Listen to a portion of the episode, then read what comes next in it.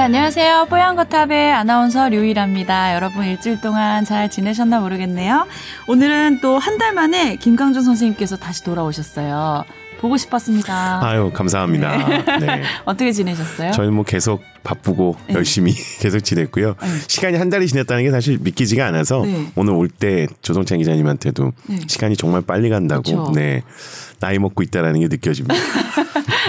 뽀얀거탑 하니까 선생님 네 분이시잖아요. 네. 딱 4주면 한 달이잖아요. 네. 선생님들을 너무 빨리 돌아가면서 만나더라고요. 네. 한 달이 그냥 훅훅 지나가는 진짜로. 것 같아요. 예. 그러니까 이제 뽀얀거탑을 우리가 금요일 날 그 녹음을 하잖아요. 네. 그럼 이제 뽀얀거탑은 그러니까 월요일날은 월요일날은 좀 숨을 돌리죠. 그다음에 수요일부터 이번 주에 저는 체크를 하죠. 이번 주 그러니까 의무 게스트가 누군가 그다음에 네. 뭘 해야 되나 이번 주 그럼 아이템을 뭘 해야 되냐 그래서 이제 금요일날까지 가면 일주일이 정말 빨리 가는 것 같아요. 네. 뽀얀거탑 덕분에. 아 다른 일도 바쁘시잖아요. 아니요 아까 제가 그 가장 많은 그 노력을 하는 부분은 뽀얀거탑이라고 자신있게. 방송마다 그렇게 다 말씀하시는 건 아니시죠? 네. 방송하는 거 없어요. 그러니까 뭐 뉴스, 8시 뉴스 하는 거 말고는 네. 없으니까. 네. 자, 오늘 이제 얘기 들어가기 전에 저희가 사연 어디로 보내면 좋을지 미리 공지해드릴게요. tower@sbs.co.kr로 보내주시면 저희가 사연을 모두 읽어드린다라고 장담할 수 있습니다. 왜냐하면 사연이 거의 안 오거든요. 오늘도 별로 없어서 네 지금 이렇게 스테이 돼 있는 사연들이 거의 없어요. 그러니까 궁금하신 네. 거 있으면 많이 보내주시기 바랍니다. 메일로만 보내야 되나요? 아, 아닙니다. 이제 팟빵 예. 댓글에 사연을 보내주셔도 저희가 그것까지 취합해서 메일과 팟빵 댓글 네. 그렇게 보내주시면 저희가 취합해서 이제 그 소개를 해드리도록 하겠습니다. 그리고 그 댓글을 지난주에 말씀드렸던 한 분이 또 달아주셨어요. 네. 그 달아주신 분은 제가 누군지 아는 분입니다. 어, 그래요? 예, 제 페이스북 친구이기도 하고 네.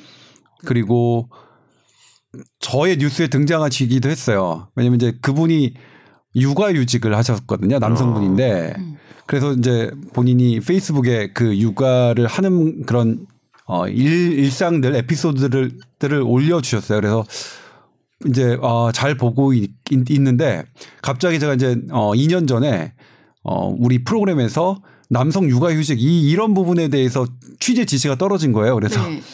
뭐 주변에 제 친구들 중에는 육아휴직 한 사람이 없어서 그분께 연락을 드렸죠. 그래서 협조 좀 네. 부탁드립니다 했더니 그분이 응해 주셨던 분인데 아무튼 이번에도 바로 댓글을 남겨주셔서 감사드린다는 말씀 드리고 싶어요. 정말 감사드립니다. 유일한 댓글이었어요. 근데 이제 보니까 우리들도 로그인을 해서 네.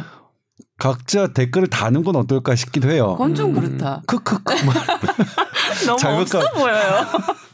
지금 우리가 이제 없어 보이고 네. 있어 보이고를 따질 처지가 아니라는 거. 아. 그 팟빵은 저희가 분류가 어디로 돼 있나요? 건강 및 의학으로 돼 있나요? 아니면 분류에 뭐로 시사교양? 아 시사교양. 그러니까 뽀얀거탑이 의료뿐만 아니라 다른 주제도 많이. 아 이게 이제 뽀얀거탑은 이거는 이제 의학인데 골룸 자체가 뽀얀거탑이 속해 있는 골룸이라는 월화수목 이제 그 골룸이 골라듣는 뉴스룸의 주된 말이에요. 네. 사실 이제 그 골라듣는 뉴스룸이라는 의미도 있고 애당초 시작을 골방에서 했어요. 팟캐스트 처음에 시작할 때. 네. 왜냐면 뭐 그냥 네. 뭐 장소도 없었고 지금은 이제 처음에랑 비교해 보면 완전히 다른 대우죠. 다른 대우죠. 하지만 그때나 지금이나 출연료는 똑같다는 거. 아, 그래도 네. 출연진이 이렇게 바뀌었다는 거는 굉장히 큰 발전인 것 같습니다. 아나운서님도 계시고 이렇게. 아, 그때도 있었어요. 초창기에도. 네. 그런가요? 네. 저도 있었고 별로 바뀌지 네, 않았는데. 알겠습니다. 지금 그 과거의 멤버를 비하하시는 건가요? 아닙니다. 전혀 그렇지 않습니다. 제가 잘 전해드리겠습니다. 네, 선배님. 네. 네. 어쨌든 저는 출연료 있다는 것도 깜짝 놀랐어요. 너무 감사하더라고요. 네. 네. 얼마 들어오는 받으세요? 거 맞죠, 선배님? 네. 7,800원 들어올 네. 거예요. 그러니까 한 달에 안 됐는데 한 달에 4번이니까 네. 네. 소중한 언젠간 네. 들어오겠죠. 네. 자 그럼 돈 받은 만큼 열심히 한번 해보겠습니다. 3만 1,200원 들어오면 돼요. 네. 네. 네. 3만 1,200원만큼 네. 딱 네. 열심히 해볼게요. 네. 대단한 돈이에요. 이 정도면. 네. 자 그래서 오늘 사연 이제 소개를 하나 해드릴게요. 지지난주 여자친구가 작은 근종 수술을 받았어요. 걷기도 힘들어하고 며칠을 밥도 못 먹는 모습을 보니까 참 마음이 아프더라고요. 그런데 어제는 자궁 내막증이 재발할 우려가 있어서 6개월 동안 한 달에 한 번씩 주사를 또 맞는다고 하네요. 주사가 호르몬 억제제라서 또 폐경 증상이 일어날 거라는 얘기까지 하더군요. 2주 정도 지나서 일도 하고 음식도 잘 먹고는 있지만 어제 다시 내막증 얘기를 들으니까 마음이 편치 않네요 하시면서 두 분이 이제 결혼 계획이 있는데 아이 생각이 사실 없었다가 이런 일이 생기고 나니까 또 그런 것도 걱정이 되고 마음이 이상하다고 사연을 보내주셨어요. 네. 네. 진짜 걱정이 많이 되실 것 같은데요. 네, 그렇네요. 이게 혹시 나이를 알려주시진 않으셨나요? 그렇진 않으셨어요. 네. 네. 그러니까 뭐 지금 이분이 질문하신 내용에 대한 거는 산부인과적인 질환이긴 합니다만 네. 그러니까 기본적으로 이제 의학적인 지식을 갖고 있는 분들이 이해하시기는 쉽겠지만 이분들은 되게 당황스러우실 것 같거든요. 네. 그래서 질환에 대한 걸 간단하게 좀 말씀을 드려야 될 것 같고요. 네. 첫 번째 이제 자궁근종에 대한 이야기를 하셨는데 자궁근종은 자궁에 생기는 근육 덩어리 종괴를 얘기합니다. 네. 그래서 근종이라는 건 근육 종괴라는 걸로 이해하시면 되고요. 네. 자궁에 이제 근육 종괴가 생긴다라는 얘기는 결국에는 자궁이라는 거는 생리를 하는 기간 동안에는 지속적으로 내막이라는 게 두꺼워지고 네. 거기에 탈락막이라는 게 생겨서 이제 생리할 때 그 탈락막이 떨어져 나가게 되는데 네. 저희가 비유를 하자 그러면 상처가 났을 때 딱지가 생기고 네. 딱지가 완전히 아물고 나면 그 딱지를 떨어뜨리고 나도 피가 별로 안 나고 그냥 예쁘게 밑에 새살이 나 있지 않습니까? 네. 그래서 보통은 여성분들이 생리를 할 때 탈락막이 떨어져 나가는 게 딱지가 떨어져 나가는 거랑 유사하다고 생각을 하신다면 만약에 그 탈락막 밑에 내막 쪽을 뚫고서 근육이 거기에 이렇게 들어와 있다 그러면 네. 상처가 그 탈락막이 떨어져 나갈 때 새살이 그냥 깨끗하게 남아 있는 게 아니라 근육 덩어리 종괴도 같이 떨어져 나가면서 딱지가 예쁘게 안 떨어지고 피가 오히려 더 나거나 좀 이렇게 아물기 전에 딱지 떼면 피 더 나잖아요. 네네. 그런 식으로 출혈을 조장하고 당연히 그냥 깨끗하게 떨어지면 통증도 없을 텐데 이게 딱지가 아물기 전에 떼면 되게 많이 아프고 하듯이 생리통이 심해지는 그런 문제를 일으킬 수 있습니다. 그래서 자궁에 근종이 생기게 되는 경우에는 결국에는 여성분들의 경우에 첫 번째가 출혈이 과다하게 일어날 수 있고 네.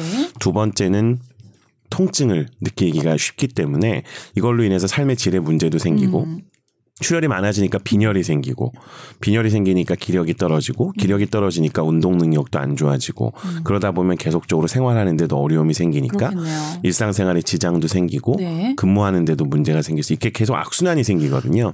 그래서 자궁근종은 단순하게 출혈이 얼마나 많으냐와 통증이 얼마나 심하냐에 따라 치료 여부를 결정하시는 게 맞고요. 네. 그래서 이분 일단 그 문제는 어느 정도 해결이 된 것 같습니다. 네. 두 번째가 이제 사실 더 어려운 건데 자궁 내막증이라 그래서 네. 자궁 내막증이라는 건 쉽게 말씀드리면 그 자궁에 여성분들이 임신을 하기 위해 필요한 여러 가지가 자궁 속에 있지 않습니까? 네. 근데 그러한 성분들 중에 일부가 자궁 밖인 복강내로 유출이 되거나 아니면 난소 같은 없어야 될 곳에 자궁의 세포들이 가 있다고 이해하시면 됩니다. 네. 자궁 내막세포라고 하는 자궁의 쿠션 역할을 해주는 그 세포들이 자궁에만 있어야 되는데 네. 자궁이 아닌 다른 곳으로 사실은 가는 거죠. 쉽게 얘기해서.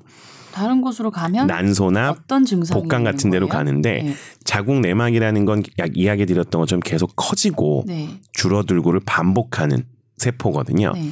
근데 원래 난소라든지 복강 내에는 그런 게 없어야 됩니다. 네네. 그러다 보니까 얘네들이 다른 곳에 가게 되면 생리랑 똑같은 현상을 일으킵니다. 즉 생리처럼 피를 유발을 한다든지 혹은 복강 내에서 계속 증식을 해가지고 네. 장과 장 사이에 붙어가지고 장을 움직이지 못하게 하는 장유착을 유발한다든지 이런 문제를 일으킵니다. 그래서 네. 자궁 내막증이 생기게 되면 생식기에 있어서는 난소와 같은 부분에 문제를 일으켜서 생식 기능에 문제를 일으킬 수 있고요. 복강내로 갔을 경우에는 장유착이라든지 통증 같은 걸 유발할 수 있어서 굉장히 괴로운 질환입니다. 그래서 이게 난소 쪽에 갔다 그러면 수술을 하는 방법도 있지만 복강내로 갔다 그러면 결국에 그러한 세포들의 기능을 떨어뜨려야 되는 거고요. 떨어뜨리려면 여성분들이 생리하는 일정을 조절할 때 피임약 드시듯이 네. 호르몬을 조절해줘야 됩니다. 그래서 아까 이야기하셨던 호르몬 억제제를 쓰셔야 되는 거고요. 예.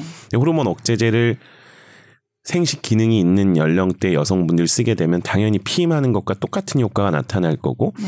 피임은 그렇진 않더라도 이런 호르몬의 용량은 피임약에 비해서 더 많거나 길게 써야 될 가능성이 네. 높기 때문에 기본적으로 생식 기능에 문제가 생길 수도 있죠. 네. 그래서 당연히 걱정이 되실 수 있습니다. 네. 나중에 이세를 갖는 거에 대한 걱정을 하셨거든요. 네. 혹시 그냥 추상적으로 여성분들이 자궁에 뭐 문제가 생겼다 이러면 나중에 뭐 아기 못 갖는 거 아니야? 불임으로 이어지는 거 아니야? 네. 이런 걱정들 많이 하시잖아요. 예. 이런 거는 치료가 되면 문제가 없는 건가요? 그러니까 사실은 자궁 내막증이 있다 그래서 불임이 꼭 생기는 건 절대 아닙니다. 네. 근데 이제 보통 이야기할 때 자궁 내막 세포가 예를 들면 난소로 갔는데 난소가 자궁 양쪽에 있거든요. 근데 이 두 개를 다 침범을 했고 그 두 개의 난소를 다 기능을 망가뜨렸다. 그러면 난소가 임신을 하는데 굉장히 중요한 역할을 하는 네. 난자를 가지고 있는 곳인데 난소가 다 망가져버리면 당연히 착상을 하기 위한 난자가 안 나올 거 아닙니까? 네네. 그러면 임신하기가 어려워지겠죠. 네. 또 하나는 자궁 내막세포가 너무 비정상적으로 증식을 하게 되면 네. 정상적으로 정자와 난자가 만나서 임신이 돼야 되는데 네. 임신을 할 수 있는 환경이 적절하지가 않으니까 생식 기능이 당연히 떨어질 수밖에 없습니다. 그래서 이런 경우에는 최대한 빠르게 네. 진료를 받아서 네. 생식 기능에 영향이 없는 범위 내에서 치료를 진행하시는 게 맞고요. 네. 그리고 혹시라도 생식 기능에 이상이 생기더라도 현대의학이 굉장히 많이 발전했기 때문에 인공수정이라든지 이런 방법 등을 미리 준비할 수 있거든요. 네. 그래서 최대한 빠른 시간 안에 진료를 받으시고 산부인과에서 상의를 하시는 게 필요합니다. 네.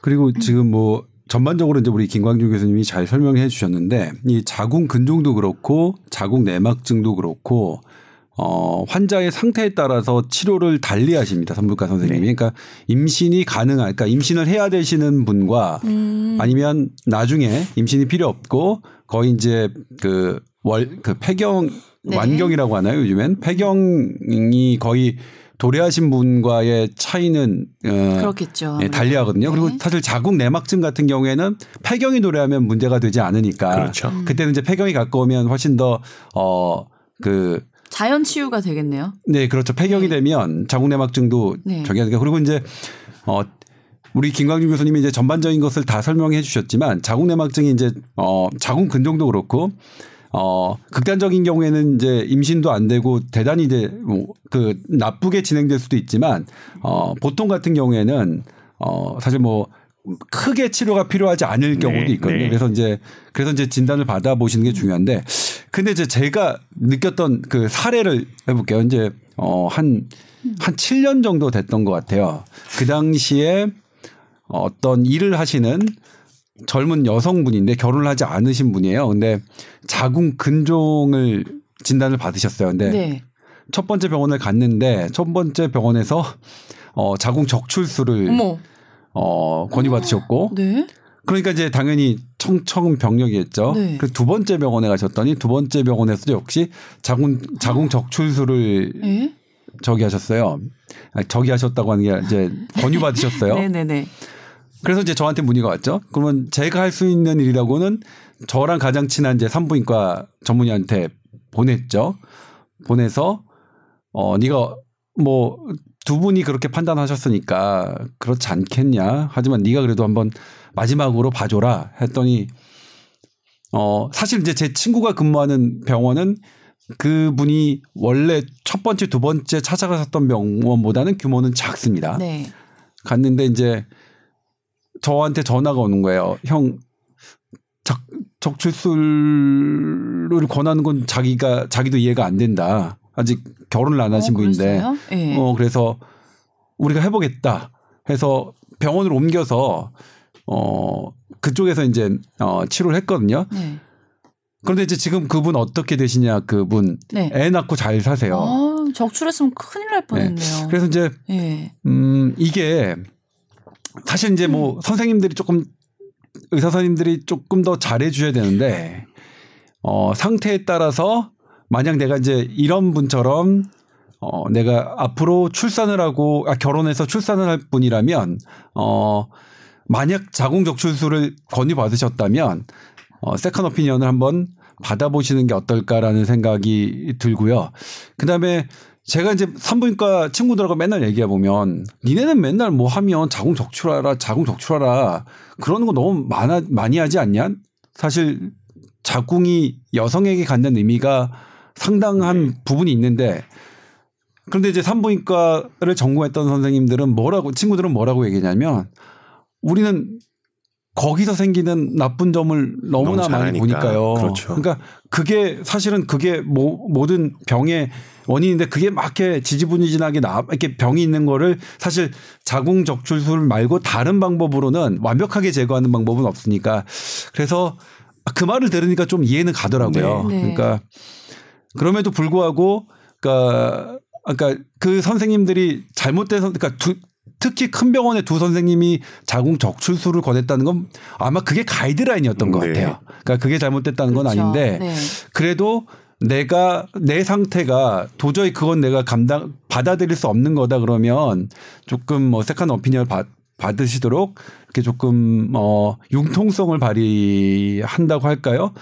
그런 부분도 조금 필요하지 않나. 맞아요. 이건 뭐 저 개인적인 경험을 좀 말씀드려봤습니다. 네. 아나운서님은 만약에 그런 상황이 됐다. 그러면 안 되겠지만 그런 상황이 됐다 그러면 어떻게 선택을 하실 것 같으세요? 저도 지금 이분의 케이스였다면. 네.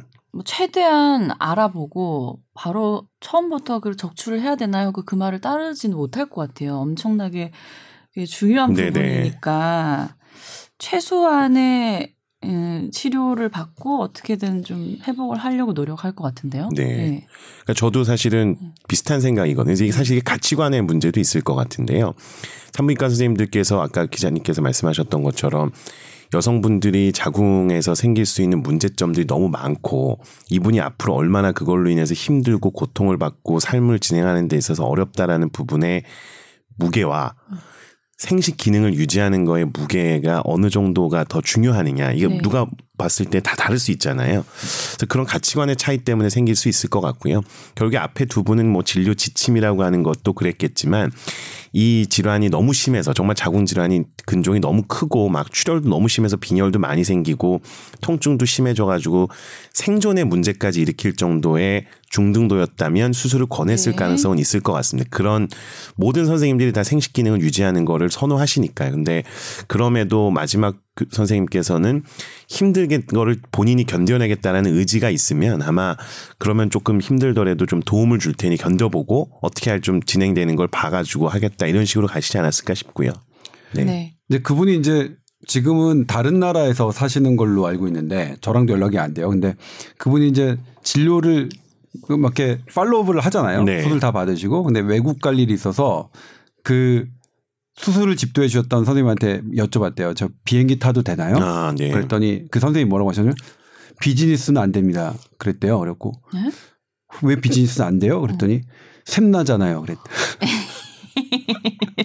아, 저 이해를 못하고 있습니다. 네. 잘 회복하셨다는 말씀이시죠? 그렇죠. 아, 네. 유머를 하신 거군요. 그 선생님께서. 네, 이해가 됐습니다, 이제. 아, 네. 그러니까 타도 된다는 얘기네요. 네. 우리 그렇죠. 선배님이 주로 이런 식이에요. 빨리 적응하셔야 돼요. 아, 알겠습니다. 네. 아니, 근데 이거 제가 한 게 아니라 제가 그분이 그렇게 구사한 걸 그 환자분이 저한테 전달해서 그런 말씀을 하셔서 자기도 놀랬대요. 비즈니스는 안 된다. 에? 비행기를 못 타는 건가? 네. 그랬더니 왜요? 그랬더니 샘나잖아요.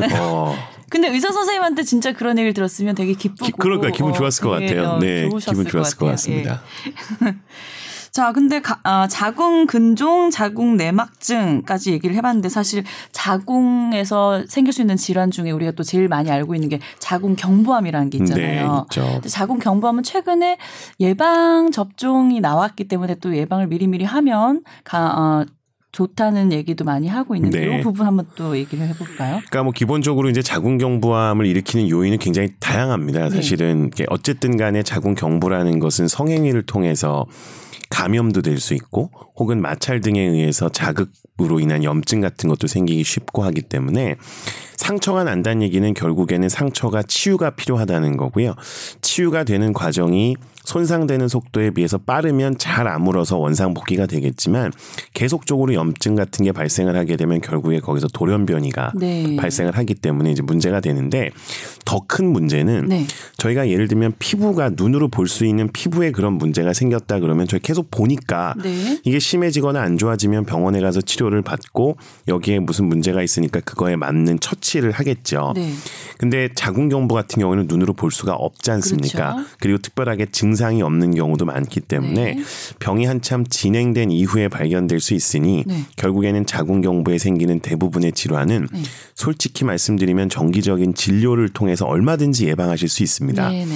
근데 이제 이 예방 관련된 거를 계속 하다 보니 또 다른 정보가 나왔던 게 뭐냐면 네. 사마귀를 일으키는 바이러스가 있습니다. 네. 사마귀를 만들어내는 그러니까 네. 인유두종 바이러스라고 저희가 얘기하고요. 네.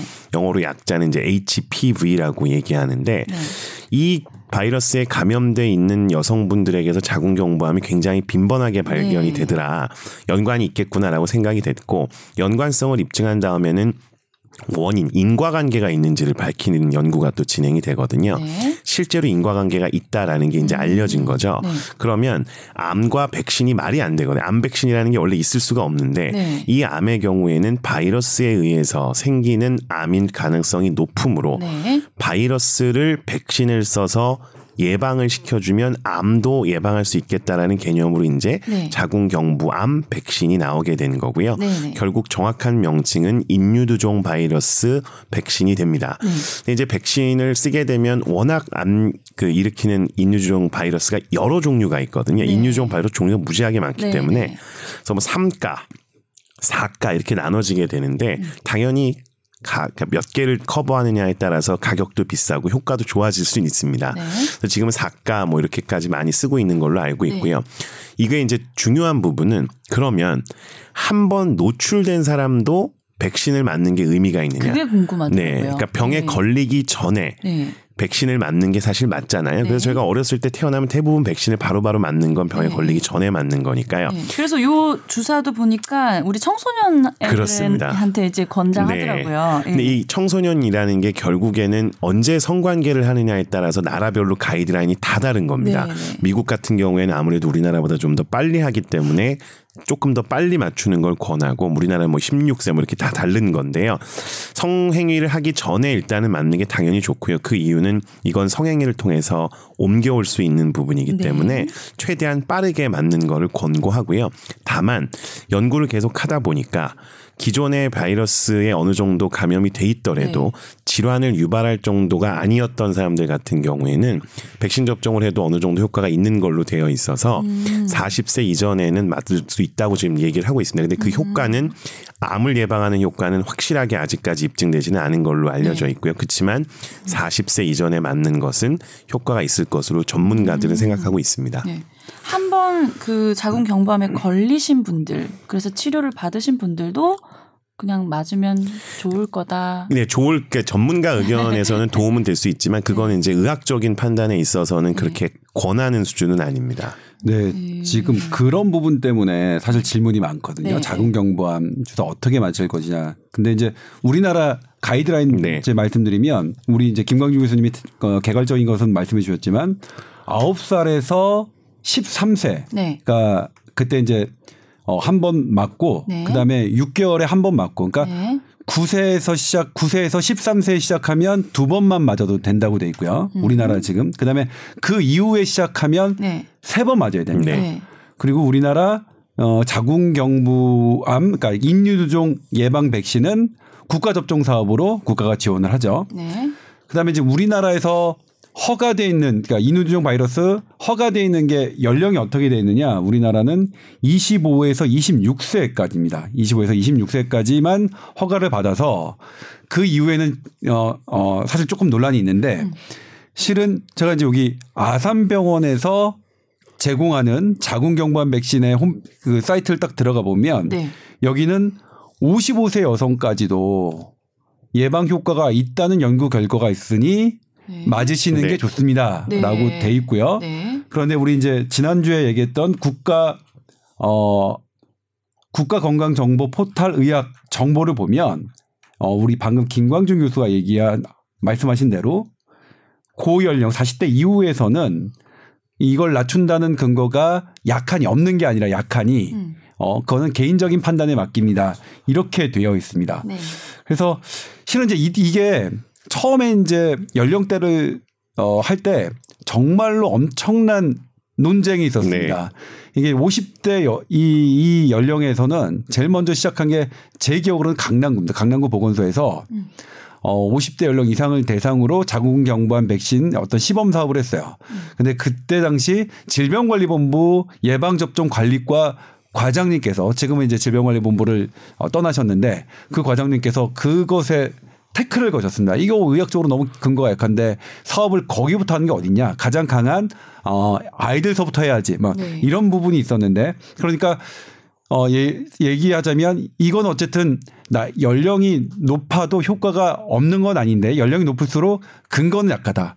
효과가 있다는 근거는 약하고 그러니까 더 우리가 권장해야 될 것은 아이들이다. 그리고 기왕하는 거면 성경험이 없는 나이부터 시작하는 게 더 좋겠다. 하지만 성경험이 있다 하더라도 25세, 26세까지 정도의 연령에서는 충분히 우리나라에선 권장한다. 이 정도로 알고 계시면 될 것 같아요. 네. 네. 여성들 입장에서는 효과가 뭐 있으면 좋겠지만 없더라도 맞아 놓으면 좋지 않을까 싶어서 그냥 저도 맞았거든요. 네. 예, 뒤늦게라도. 네. 예. 실은 저는 제가 만약 어렸으면 저도 네. 맞고 싶어요. 그러니까 네. 예방접 주사를 맞아서 내가 암 하나를 완전히 뭐 배제할 수 있다면 왜냐면 인두종 바이러스는 남성에게도 생길 수 있습니다. 이 주사는 예. 남성들도 맞아도 되는 주사인가요? 네, 여성만큼 효과가 크진 않지만 예. 남성도 어떤 인유종 바이러스가 일으키는 어떤 일종의 여러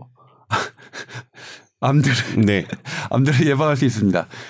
많이 생깁니다. 그래서 지금은 연구가 많이 진행이 되고 있고요. 네. 사실은 젊은 남성들의 경우에는 미국이나 이런 유럽처럼 어느 정도 성 개방이 되어 있는 국가들에서는 남성들도 접종하는 걸 고려하고 있는 중이고요. 그래요? 네. 이거 제가 웃으면 안 되는데 네. 이게 이제 남성이 생기는 부위 암은 이제 이게 여러 가지 이제 성적 행위와 관련돼 있어서 물론입니다. 네. 저 얘가 예전에 이걸 인터뷰할 때 이 부분을 외국 교수에게 이제 그 인터뷰를 해서 영어로 처리하니까 훨씬 더 그 좀 유연하더라고요. 유연한데 그걸 이제 우리말로 번역하면 상당히 조금 좀 노골적인 표현들이 되거든요. 네. 네. 그러니까 그냥 성기 귀두 부위에 주로 사마귀가 생긴다고 생각하시면 되고 되게 흉측합니다. 그렇기 때문에 이건 좀 저희가 봤을 때는 그 정도까지 가는 분들도 있거든요. 그러니까 예방 차원에서는 당연히 해야 되는데 문제는 그걸 국가 예방으로 하진 않겠죠. 네. 그런 숫자가 적으니까. 자궁경부암은 여성분들에게 워낙 중요한 질환이고 그만큼 걸릴 빈도도 높은 질환이기 때문에 국가에서 진행하는 예방접종 사업으로 진행이 되는 거고요. 남성분들은 본인이 좀 조심하면 어느 정도는 조절할 수 있으니까 그럼에도 본인이 더 신경을 쓰고 싶다면 접종할 수는 있습니다. 근데 전 궁금한 게 아들만 둘 가진 엄마인데 딸 가진 엄마들은 이런 거 신경 써가지고 이제 데리고 다니면서 마치시더라고요. 네. 근데 저처럼 아들 가지신 분들도 좀 가서 저라면은 네, 이거는 좋을까요? 그냥 네. 개인적인 생각인데요. 그렇죠. 저는 네. 맞출 겁니다. 아, 네. 그래요? 네. 왜냐하면 언제 어디서 그거에 사실이네요. 노출될지 모르기 때문에요. 네. 근데 이제 이게 우리가 뉴스에서 권장할 만하지는 않거든요. 이제 가격 대비 성능, 그러니까 효용성이 높은 그런 품목은 아니니까. 그러니까 이게 여러 순위가 있으면 우리가 이제 의약품이나 어떤 의료 서비스에 내 돈을 투자할 때 그런 순위들이 쭉 있는데 이 남성이 맞는 자궁경부암 백신, 아까 인유종 바이러스 백신 같은 경우에는 그 순위에서 되게 떨어지지만 내가 어쨌든 경제적인 여력이 된다면 그러니까 그리고 난 특히 암에 대해서 좀 싫다면 그건 개인적으로 선택할 만은 하다. 근데 이제 우리가 뉴스에서 이거 맞으십시오 이렇게 하기는 어렵지만 네, 어렵죠. 네, 알겠습니다. 네. 그래서 40대 이하 여성이면 저는 이건 어떤 상황에서도 맞으시는 게 훨씬 더 낫다고 생각하고요. 개인적으로는 저도요. 네. 이게 비용이 그냥 그러니까 국가 접종이면 무료지만 개인적으로 한다면 3회 접종이 한 50 그랬었나요? 그렇게 비쌌었나요? 20만 원 정도가 세 번이니까 60에서 70이 든다고 하더라도 저는 70만 원 정도로 하나의 암을 배제한다면 저는 개인적으로 투자 가치가 있다고 생각합니다. 판단해 보시면 좋겠네요. 네. 지금 여성 질환에 대한 얘기를 하고 있었지만 어제 사실 많은 여성분들이 반기는 소식이 하나 있었죠. 네. 낙태죄가 폐지 네. 뭐라고 얘기해야 되죠? 낙태. 헌법재판소에서 네. 기존의 의료법에서 규정하고 있는 낙태를 하거나 낙태를 시행한 의료인에 대한 죄가 그러니까 네. 낙태죄라고 하죠. 네. 그것이 인간의 자율 결정권을 침해한다, 즉 위헌이다라는 판결을 내렸죠. 네. 그러니까 낙태죄가 생긴 지 66년 만에 바뀐 것이고요. 그다음에 7년 전에 같은 동일한 헌법 소원이 있었는데 네. 7년 전과 바뀐 그런 판결이죠. 근데 이제 그러면 여기서 이제 조금 기준이 전제가 된 게 있었는데 22주 정도 임신 22주 정도에서는 네. 5개월 정도예요. 네. 네. 그러니까 이 낙태 결정을 가능하게 할 수 있다. 이 말은 이제 사실 법률 용어로는 대단히 어려워요. 그래서 어제 제가 이제 기사를 쓸 때 법률 용어는 법조 출입 기자가 직접 이렇게 써 주셨는데 네. 그 의미는 뭐냐면 왜 22주냐? 태아는 뭐 우리 김광중 교수 잘 아시겠지만 이미 9주 정도가 되면 신경계와 뭐 그러니까 그 심장 이런 것들이 다 완성이 돼요. 그러니까 기능적으로 이미 9주 11주 정도가 되면 사람이라고 할 수 있거든요.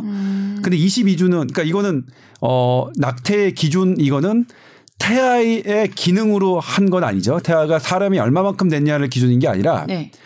생존 능력. 태아가 태어났을 때 자발적 호흡을 하거나 혹은 네. 인공호흡기로 도움을 받더라도 생존할 수 있는 능력이 있느냐 없느냐를 가지고 네. 판결한 건데 과거에 이제 뭐 미국이나 영국 그 연구들을 보면 미수가들을 갖고 연구를 했어요. 그랬더니 네. 뭐 21주 내에서는 네. 전부 사망했고 22주서부터는 네. 한 11% 20% 뭐 생존했으니까 예. 네.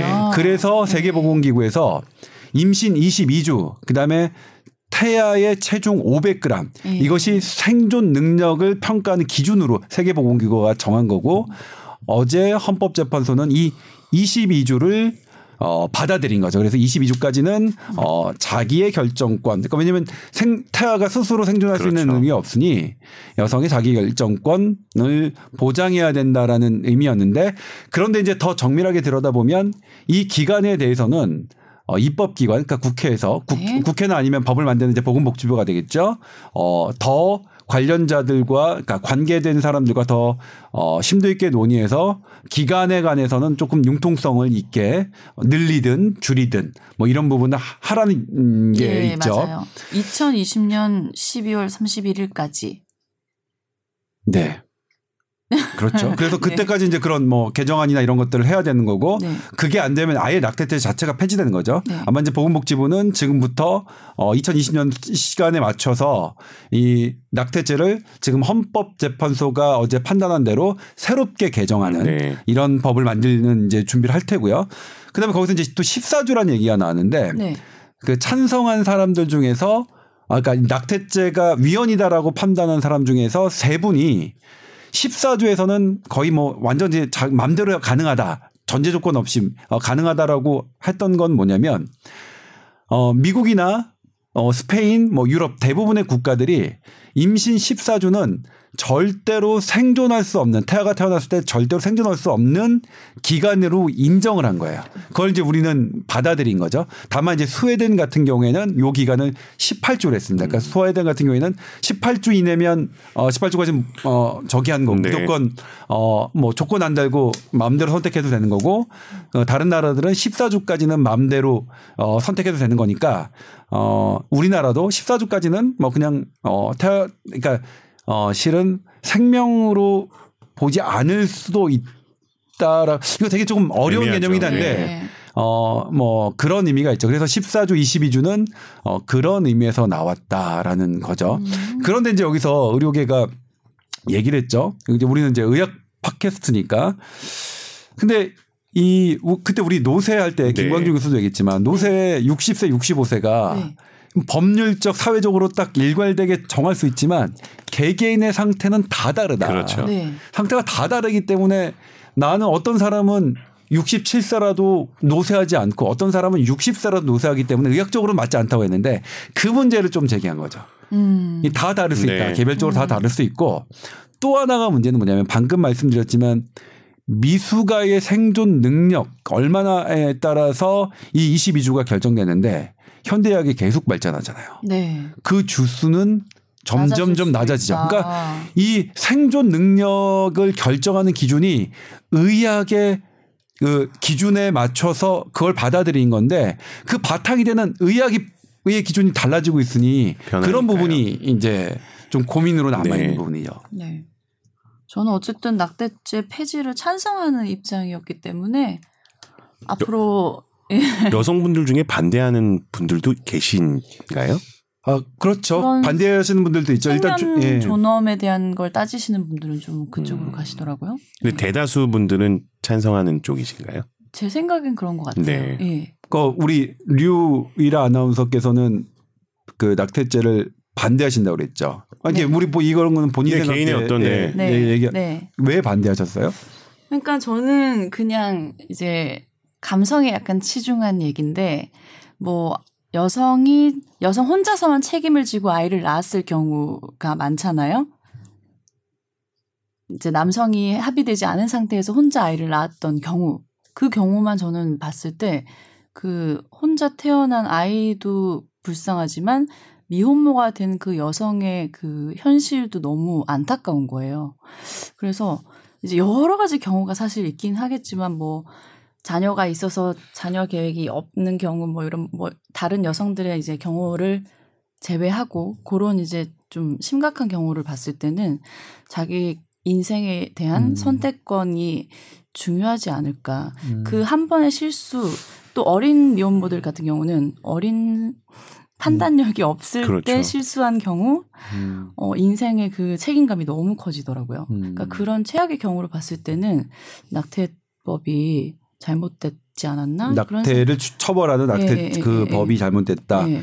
우리 김강준 교수는 개인적으로 어떻게 생각하세요? 저는 사실 이거를 법으로 규정한다는 것 자체가 말이 안 된다고 생각하는 상황이어서요. 예. 그러니까 낙태가 죄다 이렇게 할 수가 없는 것 같습니다. 그러니까 법으로 규정할 수 없고요. 이건 개인의 판단이죠, 사실은. 그 엄마의 판단인 거예요. 윤리적인 문제지 법적인 문제가 아닌데 그냥 당연히 저는 그래서 법적으로 이런 죄가 있다라는 걸 이해할 수가 없습니다. 솔직히. 저는 어떤 생각을 들었냐면 사실 이제 어떤 미혼 여성이 병원에 가서 낙태를 선택했습니다. 그래서 이제 그러면 지금으로 따지면 그 여성과 시술한 의사가 다 처벌받아야 되는데 저는 낙태 자체는 우리가 조금이라도 막아야 되는 거라고 생각을 해요. 물론이죠. 근데 그럼에도 불구하고 우리 사회 구성원이 낙태를 선택한 여성과 낙태를 시술한 의사를 벌할 수 있는 권리를 갖고 있는 사람은 없다고 생각해요. 네.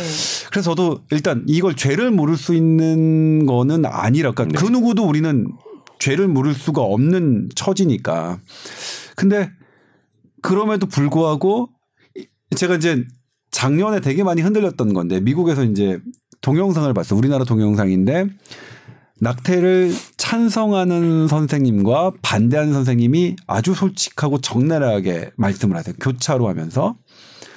그러니까 이 낙태를 해야 될 하셨던 분들은 뭐냐면 이거 누가 아냐. 이거 그리고 저 여성이 왔는데 그러니까 저 여성의 삶은 아무도 책임져주지 않으면서 내가 만약 낙태를 하지 않으면 저 사람은 더 위험한 선택을 할 텐데 그럼 그게 의사로서 할 일이냐 이렇게 말씀하셔서 그것도 정말 맞는 것 같고 근데 이제 본인이 이제 낙태를 지금 안 하시는 분인데 본인이 하셨는데 반대하는 거예요. 근데 보면 이 낙태를 하려고 이거를 넣는 순간 애가 회피 반응을 한다는 거예요. 피한다는 거예요. 그거를 듣고는 그러니까 저도 되게 본인이 말씀하시더라고요. 그래서 나중에는 자기가 많이 하셨는데 못하겠다는 생각이 든다는 생각이 들어서 여러 개, 그러니까 죄를 묻지 않는 거는 저도 우리가 한 번 더 성숙한 거라고 생각해요. 그러니까 이걸 그들에게만 책임을 묻는 거잖아요. 사실은 그럴 자격이 우리에게는 없는데 저조차도 없는데. 근데 그렇다면 우리가 이렇게 우리의 이 회피반, 그러니까 되게 불편한 이런 부분들은 어떻게 줄일 수 있을까 하는 부분도 사실 상당히 많이 좀 고민해야 되는 부분이 아닌가. 그러니까 저는 어제 그 판결이 양가 감정이 들었어요. 예. 예. 제가 뭐 남자라서 그렇겠죠. 그러니까 이거 사실 제가 그래서 저도 뭐 이걸 고민을 많이 해가지고 또 질문을 드리는 건데 만약에 네. 부모님께서 네. 정말 이제 임종이 가까워 왔습니다. 그래서 정말 의학적으로 어떤 방법을 써서도 정상적으로 저희가 이야기한 일상생활로 돌아갈 수 없고 네. 어차피 모든 중환자실에서 치료하든 어떤 치료를 해도 이분은 네. 병원을 퇴원할 수 없는 수준이 됩니다. 괴롭기만 네. 하고 그렇다 그러면 이제 그걸 저희가 연명치료라고 얘기하지 않습니까? 네. 연명치료를 하겠냐 이거죠. 네. 안 하려고 하는 분들도 있지 않습니까? 네, 네. 근데 그것 역시도 사실은 결정하는 권한을 사실 본인이 갖고 있지 못하고 대부분의 경우에는 보호자가 갖는 것처럼 네, 네. 노인분들이 임종을 앞두고 있는 상태에서 그분들의 의사결정을 보호자들이 할 수밖에 없는 상황처럼 네. 아이도 저는 비슷하다고 생각하거든요. 그러니까 그런 관점이라면 네. 어떤 의미로 이야기를 드렸냐면 노인분들이 병원에서 치료라든지 어떤 처치를 해가지고 연명을 해서 더 그냥 괴롭고 힘든 시간만을 보내는 거에 대해서 사회적으로 이미 어느 정도는 그분들이 편하게 돌아가실 수 있도록 도와주는 안락사라든지 네. 연명치료를 하지 않도록 할 수 있는 권한을 부여한 거지 않습니까? 사회적인 합의가 이루어진 거죠. 네. 낙태도 마찬가지라고 저는 생각하거든요. 그럼요. 어떻게 생각하면 보호자가 네. 부모인 입장에서 엄마, 그러니까 부모를 선택할 거냐 아이에 대한 부분이냐만 다른 네. 거고 내가 보호자로서 이 사람의 어떤 인생을 결정하는 부분에 이 사람은 선택권이 없으니까요. 사람이라고 하기가 좀 애매할 수도 있습니다만 그렇기 때문에 이 부분도 언젠가는 합의가 이루어지지 않을까 하는 생각이 들고요. 이걸 법으로나 이렇게 규정하려면 저 같은 그냥 과학자나 이런 의사의 입장에서도 뭐가 필요하다고 생각하냐면 미혼모라든지 이렇게 합의되지 않은 성관계 등에 의해서 출산을 하게 되는 생명을 존중할 수 있도록 해주는 사회적인 시스템이나 정서적인 지지가 필요하죠. 그러니까 그런 상태에서 낙태에 대한 걸 죄를 물른다 그러면 그거는 저는 어느 정도 가능할 것 같다고 생각이 듭니다. 사회적으로 이런 아이들을 미혼모라든지 아이들에 대해서 전혀 차별하지 않고 쟤는 그냥 일반적으로 우리 사회 구성원으로서 다 존중해 줄 수 있는 그런 사회적인 정신적인 합의가 돼 있고 시스템적으로 아이를 잘 키울 수 있는 보육이라든지 육아라든지 교육이라든지 경제적인 걸 다 보조해 줄 수 있다면 그건 사회적으로도 얼마든지 그분에 대해서 죄를 물을 수 있겠지만 그렇지 않은 상태에서 하는 건 조금 무리가 있지 않을까 하는 생각이 계속 듭니다. 네. 이제 사실 이제 이 깊은 부분을 건드리셔서 제가 이제 말씀드리자면 되게 이제 뭐 저는 이런 쪽에 얘기를 하는 걸 되게 좋아해요. 그렇죠. 이제 사실 뭐 이게 이제 내 삶이 내 삶이냐 내가 결정한 네네네. 것이냐 어렵죠. 그러니까 태어날 때도 내가 결정한 맞아. 게 아니고 뭐 그런 부분 사실 이제 이건 뭐냐면 현실적인 부분이죠. 그러니까 생명은 되게 존중하다. 그러니까 생명의 존중성은 절대 명제죠. 생명이 존중하지 않다고 그러니까 존엄하지 않다고 네. 생각한 사람은 아무도 없으니까. 네네. 근데 존엄한데도 불구하고 우리가 이제 어떤 선택을 하는 것은 현실적인 문제. 왜냐하면 나머지 그러니까 다른 사람 이 전체 사회의 삶의 그 존엄성이 이 태아의 존엄성의 그 이게 경중을 따졌을 때 더 높기 때문에 우리가 이제 그런 것들을 냉정하게 보면 맞아요. 하는 거죠.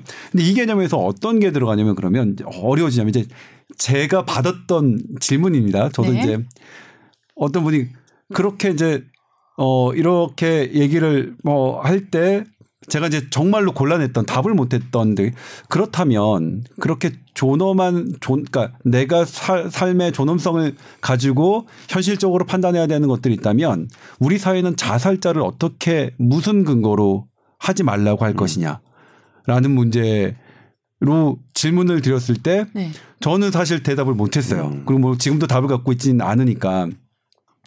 그래서 여러 부분이 이게 조금 복잡하게 되어 있지만 실은 살아있는 사람이 더 잘 살자는 개념인 것 같아요. 네, 그 제 개념이에요. 생각에는. 네. 네. 그냥 여러 법률적인 윤리적인 그런 것들은 말로는 있지만 근데 이제 그럼에도 불구하고 저는 살아있는 사람이 잘 살자는 거에 완전 천성. 저는 제가 잘 사는 게 제일 중요한 거니까. 네. 전 그렇게 아주 미천하게 삶을 살아와서 네. 제 삶이 편하고 제 삶이 뭐 네. 안락한 걸 제일 중요하게 생각하는데 네. 근데 그럼에도 불구하고 내가 갖고 있는 그런 불편함들은 저도 인정할 수밖에 없더라고요. 그러니까 그래서 네. 그런 부분들 저는 그냥 그랬어요. 다 동의하고 고개가 끄덕여지는데 근데 이 부분에서 중요한 게 빠진 게 이 낙태죄는 가혹하게도 여성에게만 책임을 전가시키는 부분이라는 거죠. 그러니까 남성이 함께 책임을 나누게 된다면 이 법도 어느 정도 여성분들이 광고를 안 할 수도 있어요. 근데 이 법이 생김으로써 여성분들만 책임을 져야 된다는 부분이 생기거든요. 예. 네. 그러니까 저는 개인적으로는 죄를 묻는 거는 그러니까 그게 설령 남자한테도 죄를 묻는 것도 저는 개인적으로는 반대거든요. 그러니까 죄를 물을 수 없는. 네. 그러니까 예를 들면 우리 키워놓고 방이 많은 사람들도 되게 많잖아요. 그게 낙태와 뭐가 다르냐 저는 개인적으로 생각하거든요. 그러니까 애를 했지만 혼자 막 하고 막 해가지고 어떻게 지 혼자 놀다가 길거리에서 교통사고 죽는 거하고 그러니까 애를 낳아서 방임해서 애가 그렇게 죽는 거하고 낙태하고 저는 사실 별 차이는 못 느끼겠어요. 그리고 그가 방임해서 설령 애가 죽었다 하더라도 그걸 내가 그에게 죄를 물을 수 있는 내가 처지냐. 왜냐면 그런 죄를 물으려면 네. 그 사람이 잘 살게끔 나는 도와줬어야 하고 그가 아이에게 좀 더 시간을 하도록 사회 여러 여건을 만들어줬어야 되는데 저는 그러질 못했으니까. 그래서 네. 저는 거기서 여성뿐만 아니라 지금의 여성에게만 죄를 묻는 것도 잘못됐지만 남성에게 묻는다 하더라도 그거는 저는 개인적으로는 반대하는 입장이었는데 그래서 그러니까 전반적으로는 낙태죄 폐지는 당연한 네. 저는 찬성하는 입장인데 그럼에도 불구하고 내가 생각하는 대로 헌재가 판단해서 반갑긴 하지만 그럼에도 불구하고 무언가가 약간의 불편함 이런 것들은 좀 남아 있었다 뭐 네. 네. 특히나 종교적으로 보면 저도 뭐 카톨릭이니까요. 네. 굉장히 불편하죠. 종교적인 쪽이 제일 네. 그럴 것 같습니다. 네. 네. 어쨌든 이런 결정이 이제 났으니까 법조항 개정이 좀 잘 합의가 이루어지기를 바라겠습니다. 네. 그런데 이제 그게 거기서 조금 융통성이 있었으면 좋겠어요. 그러니까 뭐냐면 22조 이런 게 아니라 사실 그러면 내가 시기를 놓쳤어. 이건 내가 원치 않은 건데 24주가 됐으면 정말 어렵죠. 안 해야 되는 거지. 그러니까 그 순간순간에 개인의 이런 여러 그러니까 너무 만약 어렵죠. 너무 네. 위험하다면 이것이 산모에게 너무 위험하다. 그런 순간이 아니라면 그리고 사실 20주가 됐는데도 되게 위험할 수가 있잖아요. 그럼요. 그래서 이런 부분은 그러니까 특히 이 부분 같은 경우에는 뭐 노인 연령이 이제 뭐 그 가동 연령이야 경제적인 부분하고 상당히 관련되니까 네. 의학적으로 못 간다 하더라도 이 부분은 조금 의학적으로 가야 되는 게 아닌가 개별적인 거에 맞을까 조금 의사와 그 본인이 판단해서 그러니까 네. 20주가 되더라도 위험성이 되게 높을 네. 수 있으니까 네. 그때는 반대로 안 된다고 네. 할 수도 있는 거고 네. 24주가 됐더라도 이건 그렇게 위험성이 네. 없다면 네. 그런 식으로 가는 게 맞지 않나. 이거를 일률적으로 어떤 그러네요. 22주나 이렇게 딱 끊어가는 거는 오히려 조금 더 비과학적인 것 예. 같은 느낌이 저는 개인적으로 그렇습니다. 네. 저도 그건 절대 찬성합니다. 네. 네. 실제로 그렇거든요. 정말로. 네. 자, 이제 우리 본격 주제를 해봐야 되는데 오늘 주제는 배둘레가 사망률과 관련이 있다. 네. 라는 얘기가 있더라고요. 네, 이거 간단히 설명드리면 제가 지난주에 이제 다른 분야를 취재하고 있을 때 저의 경쟁 상대인 KBS 의학 전문기자 박광식이 네. 이거를 보도했어요. 그래서 막 그러니까 저도 깜짝 놀라서 봤어요. 네. 뭐 하나 봤더니 이제 저 자식이 뭐 하나 아니 그 저 자식이라고 하는데 봤더니 이제 이런 깜찍한 걸 해가지고 네. 했더라고요. 근데 이제 어쨌든 우리가 비만과 사망률을 많이 네. 알고 있잖아요. 네. 그러니까 체질량 지수라고 하죠. 네. 키와 몸무게로 산정한 어떤 값과 사망률 관계는 뭐 많이 알려져서 우리 이제 보면 내 키와 체중만 네. 이렇게 딱 이렇게 해가지고 나 괜찮아 체중이 뭐 이 정도 나가니까 괜찮아 이랬는데. 그것과 상관없이 배둘레다라는 네. 부분에서 저는 눈길이 갔고요. 네. 그리고 이제 이런 부분은 우리 김강준 교수의 아주 전문 분야니까 네. 자세한 말씀을 들을 수 있을 것 같아요. 네. 일단 그런 질문, 이 이렇게 허리 둘레, 그러니까 우리 전통적으로 비만도라고 하는 체질량 지수에서 이렇게 허리 둘레, 어떤 배둘레가 더 강조되는 개념은 왜 생긴 건가요? 그러니까 이제 처음에는 네. 말씀하셨겠지만 저희가 건강 상태를 볼 때 사람이 좀 비정상적으로 뚱뚱하다 이렇게 얘기하는 거를 비만도라고 해서 저희가 흔히 얘기하는 체질량 지수를 썼었습니다. 네. 체중과 키의 비율을 따져가지고 체질량 지수를 나눠서 봤더니 당연히 키에 비해서 몸무게가 더 많이 나가는 사람 같은 경우에는 건강이 안 좋은 결과가 나왔습니다. 그럼 이제 그걸 또 연구하는 사람들 입장에서는 그럼 여기서 키하고 몸무게가 단순하게 우리가 이야기하는 몸무게를 구성하고 있는 성분만 생각을 해봐도 몸무게의 체중이라고 하는 건 결국 우리 몸속에 있는 물, 근육, 지방, 뼈 같은 것들로 다 합한 개념인데 요 네 가지 중에 뭐가 중요할지에 대한 게 이제 궁금했던 거죠. 네. 그래서 그 다음 단계로 진행을 하다 보니까 아 이건 지방의 양이 많고 근육의 양이 적으면 건강에 안 좋겠구나라는 것을 확인을 한 겁니다. 네.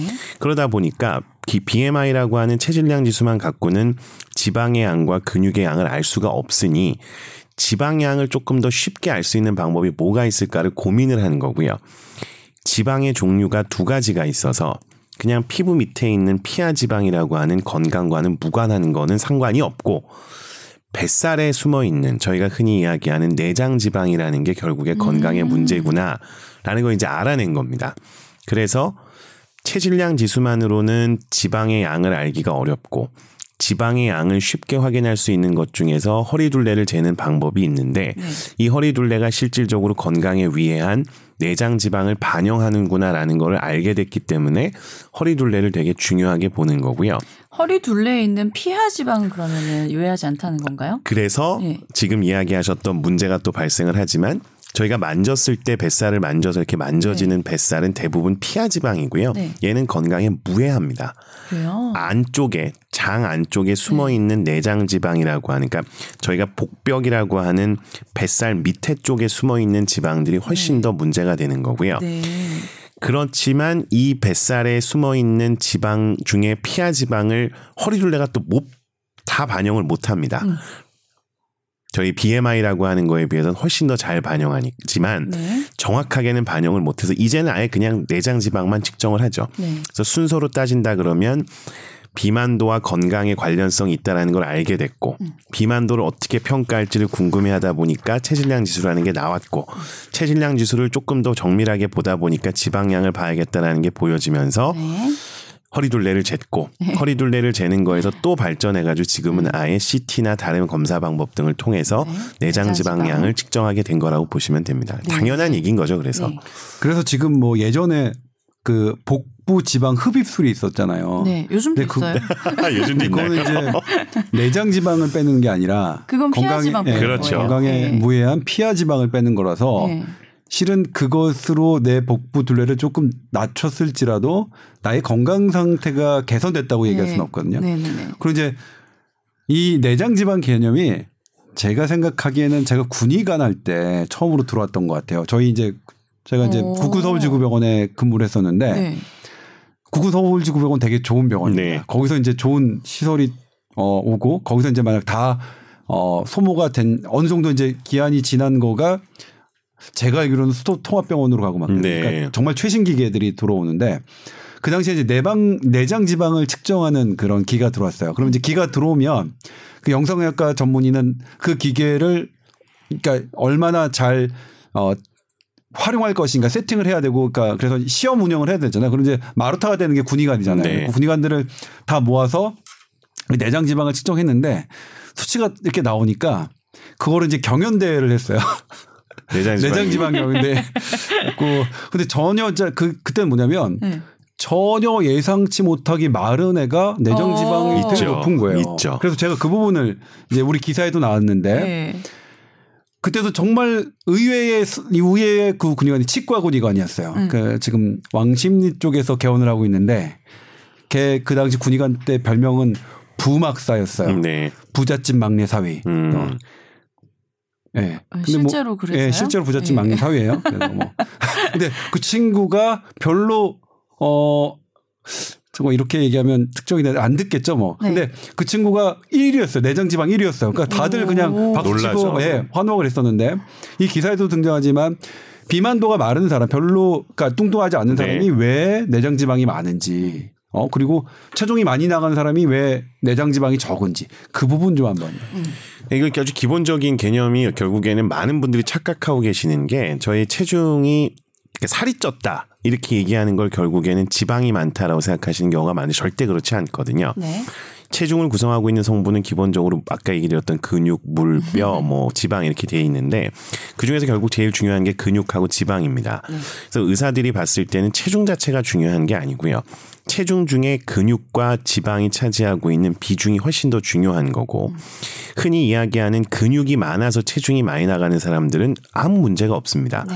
반대로 근육이 적고 지방이 많은 분들이 안 좋죠. 네. 그래서 저희가 건강을 구별할 때 체성분을 가지고 4등급으로 나눈다 그러면 근육이 많고 지방이 적은 분이 제일 좋은 거고요. 네. 근육이 많고 지방이 많은 분이 그다음 근육이 적고 지방이 적은 분이 세 번째 근육이 적고 지방이 많은 분이 제일 안 좋은 겁니다. 예. 그렇기 때문에 즐거우세요? 제 얘기하는 건가 해서요. 네. 근데 이제 대부분의 분들은 말랐다고 하면 사실은 내가 근육량이 적어서 마른 건지 아니면 근육과 지방이 전부 적어서 마른 건지를 구별하기가 어렵죠. 우리나라 사람 같은 경우에는 조금 안타깝게도 네. 대부분의 경우에 근육량이 줄어들게 되면 한국식의 고탄수화물 시기를 했을 때 탄수화물 섭취한 에너지가 근육으로 가서 활용되는 양이 줄어듭니다. 그렇기 때문에 이렇게 활용되지 못하고 남은 잉여 에너지들이 대부분의 경우에는 내장지방 형태로 저장이 되기 때문에 마른 비만이라고 하는 말랐지만 근육량은 적어서 체중은 덜 나가지만 배 안쪽에 숨어있는 내장지방이 많은 분들이 생각보다 많은 겁니다. 그래서 이건 유전적이고 식생활과 굉장히 밀접한 연관이 있다고 보시면 되고요. 아, 유전적인 문제도 있어요? 네. 우리나라 사람들이 가지고 있는 유전자 중에서 특히나 지금 저희가 이야기 드렸던 탄수화물의 대사라고 하는 것과 관련되어 있는 인슐린 분비 능력이라든지 인슐린 저항성 같은 문제들이 있기 때문에 이런 이유 때문에 저희가 조금 더 그런 마른 비만 환자들이 많이 나오는 거고요. 네. 주로 동아시아 지역이 더 많습니다. 실제로. 네. 그래서 이게 이제 문제인 거죠. 그래서 아까 얘기 드렸던 것처럼 BMI의 정확도, BMI라고 하는 게 사망과 연관되어 있는 건 결국 BMI가 높다라는 건 비만도가 높다는 얘기고 비만도가 높다는 얘기는 당뇨병이나 고혈압이나 콜레스테롤 같은 문제가 많이 생긴다는 얘기고 이런 게 많다는 얘기는 심장혈관이나 뇌혈관이 안 좋다는 얘기고 혈관이 안 좋아지면 사망할 가능성이 높기 때문에 BMI와 사망률이 연관이 있는 거거든요. 그러니까 여러 과정을 거치지만 근데 그중에 BMI는 모든 걸 반영할 수는 없으니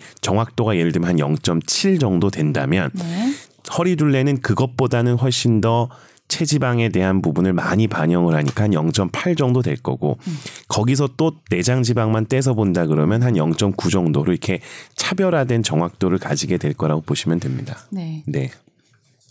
네, 그렇다면 이제 그런 문제는 남을 것 같아요. 지금 이제 우리 김광중 교수님이 왜 우리 동양인 한국인은 마른 비만 말랐는데도 배가 허리둘레가 이게 나와서 내장 비만이죠. 이런 게 많으냐.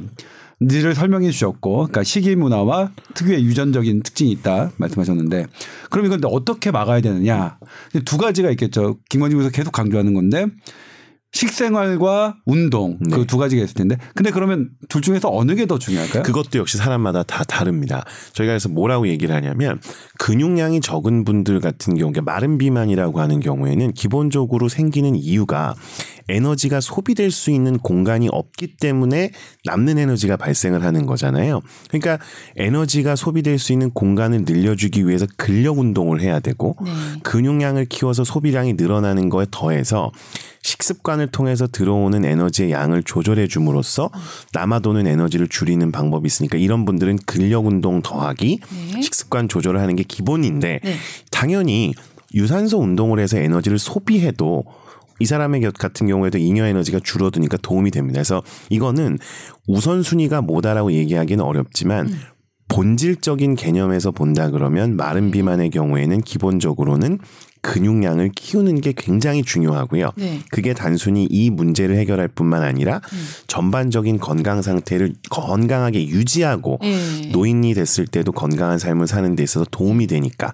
근데 당연히 식습관 조절이나 유산소 운동 등을 통한 칼로리 소비도 도움이 됩니다. 네. 그러니까 네. 단시간으로 봤을 때는 빨리 이제 뱃살을 빼야 되면 식이 조절이 중요한 건데 식이 조절과 유산소 네. 운동인 거죠. 근데 이제 장기적으로 이걸 유지를 해야 되고 건강을 계속 관리를 하시려면 네. 운동을 꼭 해야 된다 말이에요. 근력 운동을 네. 하셔야 근력 됩니다. 운동을. 네. 네. 근데 저는 개인적으로 예전에 이제 세브란스에서 그 논문을 낸 거를 봤는데 한 10년 전이니까 지금은 좀 바뀌었을 수도 있겠네요. 그러니까 여러 몸의 근육 중에 어디의 근육이 가장 그 건강을 네네. 대변하느냐. 김광중 교수도 거기 들어가 있는 거죠. 그 허벅지 아니었어요? 허벅지하고 엉덩이입니다. 네. 그렇죠. 아, 네. 엉덩이 그러니까 있어요? 유산소 운동이라는 게 걷고 뛰는 거면 그게 이제 다리 허벅지의 근육 운동이기도 하잖아요. 네. 그래서 저는 사실은 그 걷는 운동을 되게 좋아하거든요. 저도요. 그리고 걸으면 사실 뭐 어제도 제가 너무나 답답해 삶이 너무 그러니까 그런 거 있잖아. 세상이 너무 답답해. 하늘이 너무 답답해. 예. 네?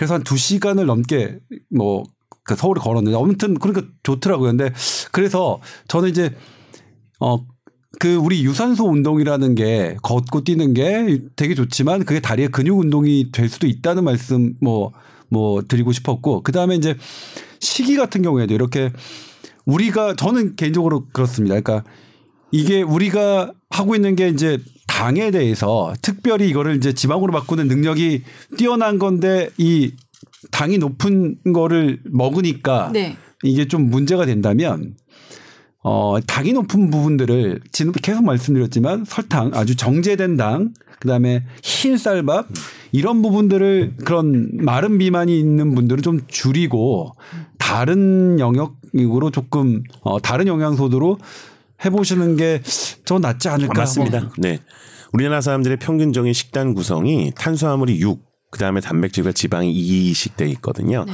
근데 이제 저희가 이런 마른 비만이 있으신 분들 같은 경우에는 탄수화물 비율을 많게는 4까지 줄이라고 얘기를 하고요. 네. 반대로 줄어든 양을 단백질로 바꿔서 442 혹은 532 정도로 권고를 합니다.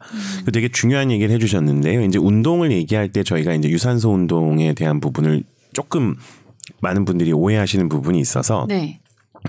근력 운동이라고 하는 거의 기본적인 개념은 근육량을 키우는 운동입니다. 근육량을 키우려면 근육을 힘들게 해야 되고요. 근육을 힘들게 한다는 얘기는 근육을 찢거나 할 정도로 강도가 강한 운동을 해야 되거든요.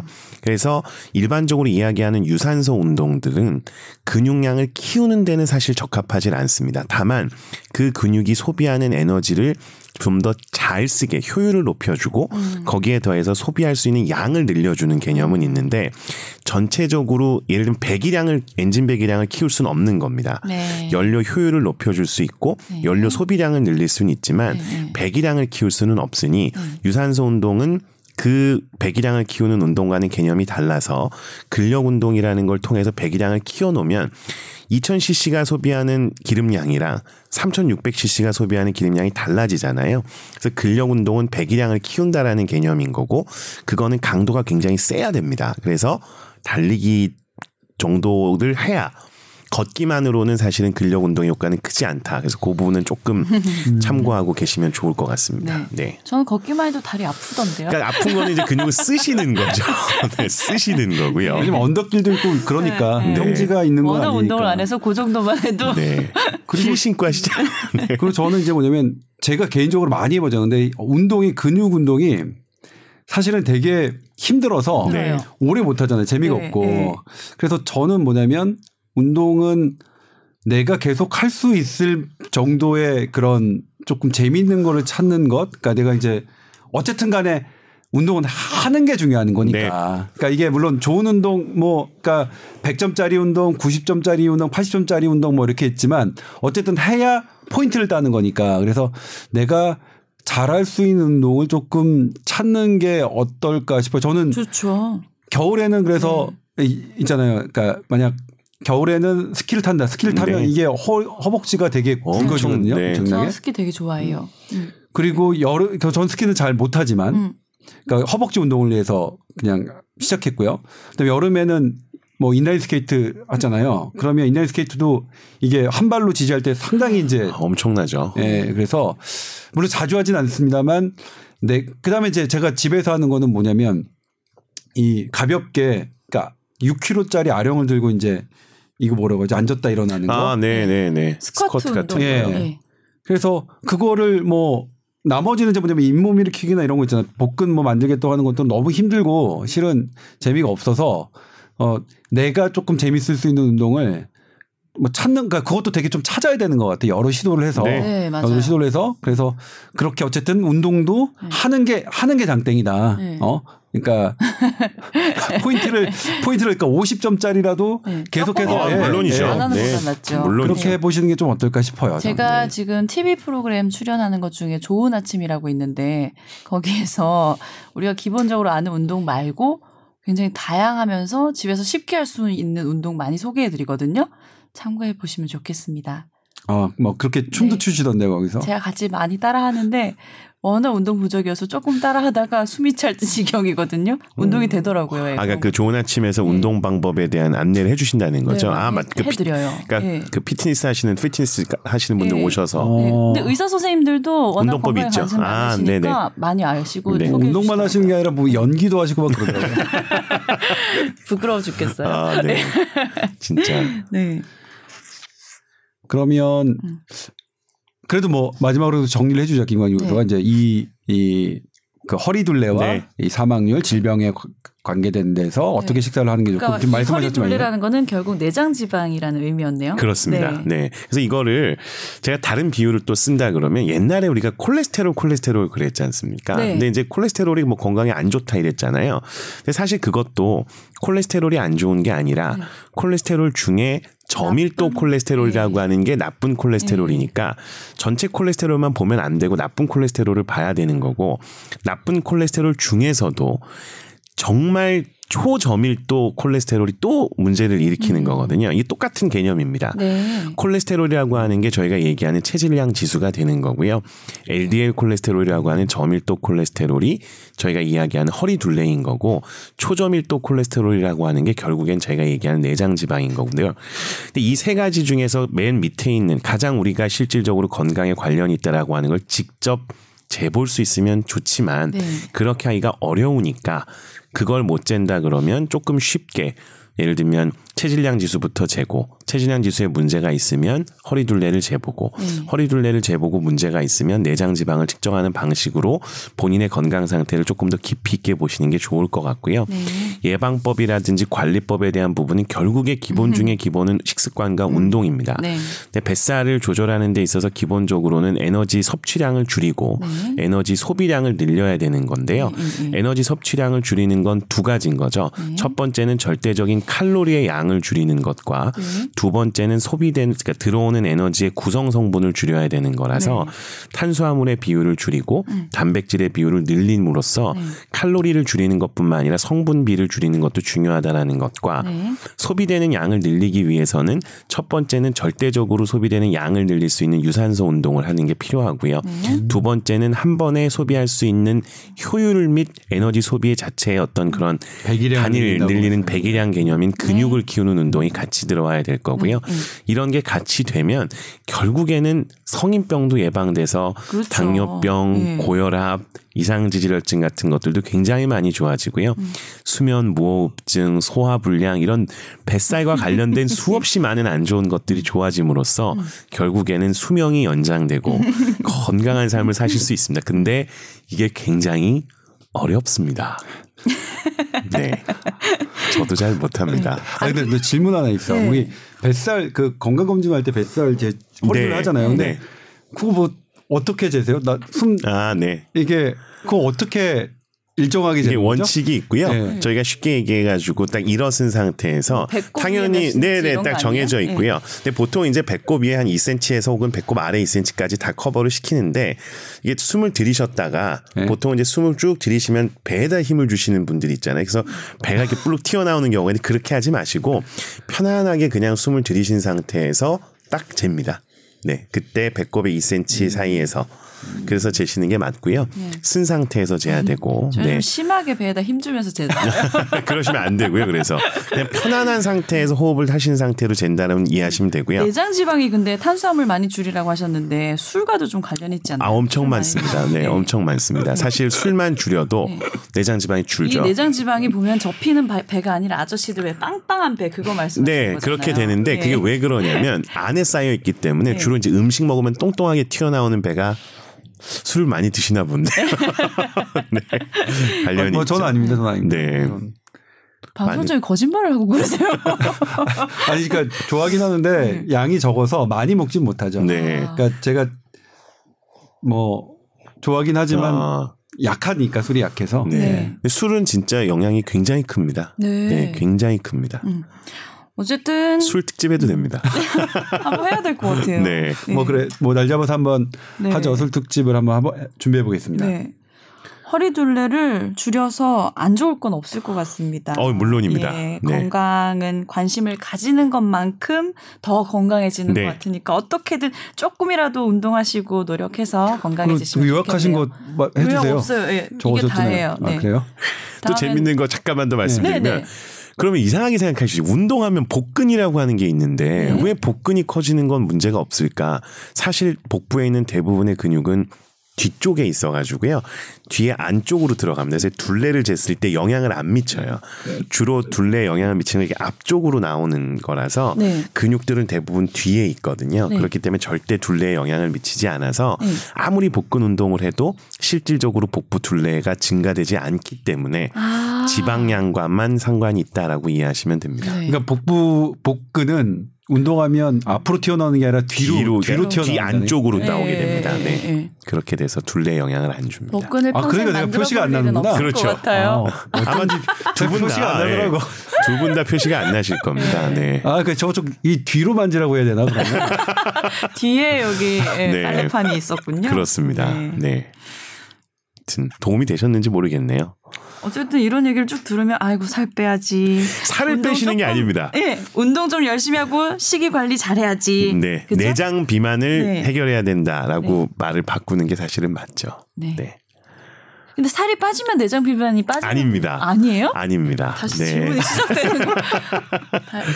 네, 그러니까 살이 빠진다고 하면 근육이 줄었는지 지방이 줄었는지를 봐야 되고 네네네. 지방이 줄은 것 중에서 피하 지방이 줄었는지 내장 지방이 줄었는지를 봐야 되는데 안타깝게도 대부분의 사람들은 근육부터 조금 줄고요. 그 다음에 피하 지방이 줄고 그 다음에 내장 지방이 줍니다. 그래서 이 내장 지방이 줄어드는 것을 좀 더 빨리 많이 하기 위해서는 근육 운동이요. 그렇죠. 식습관 개선과 유산소 운동에 더해서 근력 운동이 같이 되는 게 좋고요. 그냥 근력 운동 없이 유산소 운동만 했을 경우에는 대략적으로 6개월에서 9개월 정도가 지나야 조금씩 빠집니다. 네. 네. 시간차가 있습니다. 네. 제일 어려운 근육 운동을 그래도 좀 열심히 해보시면 좋겠습니다. 굉장히 필요한 운동입니다. 네, 오늘은 여기까지 얘기하겠습니다. 여러분 일주일 동안 건강하게 잘 지내시고요. 저희 사연은 tower@sbs.co.kr로 보내주시면 됩니다. 네, 저희는 다음 주에 또 뵐게요. 감사합니다. 네, 고맙습니다. 고맙습니다. 감사합니다. 네, 고맙습니다. 네.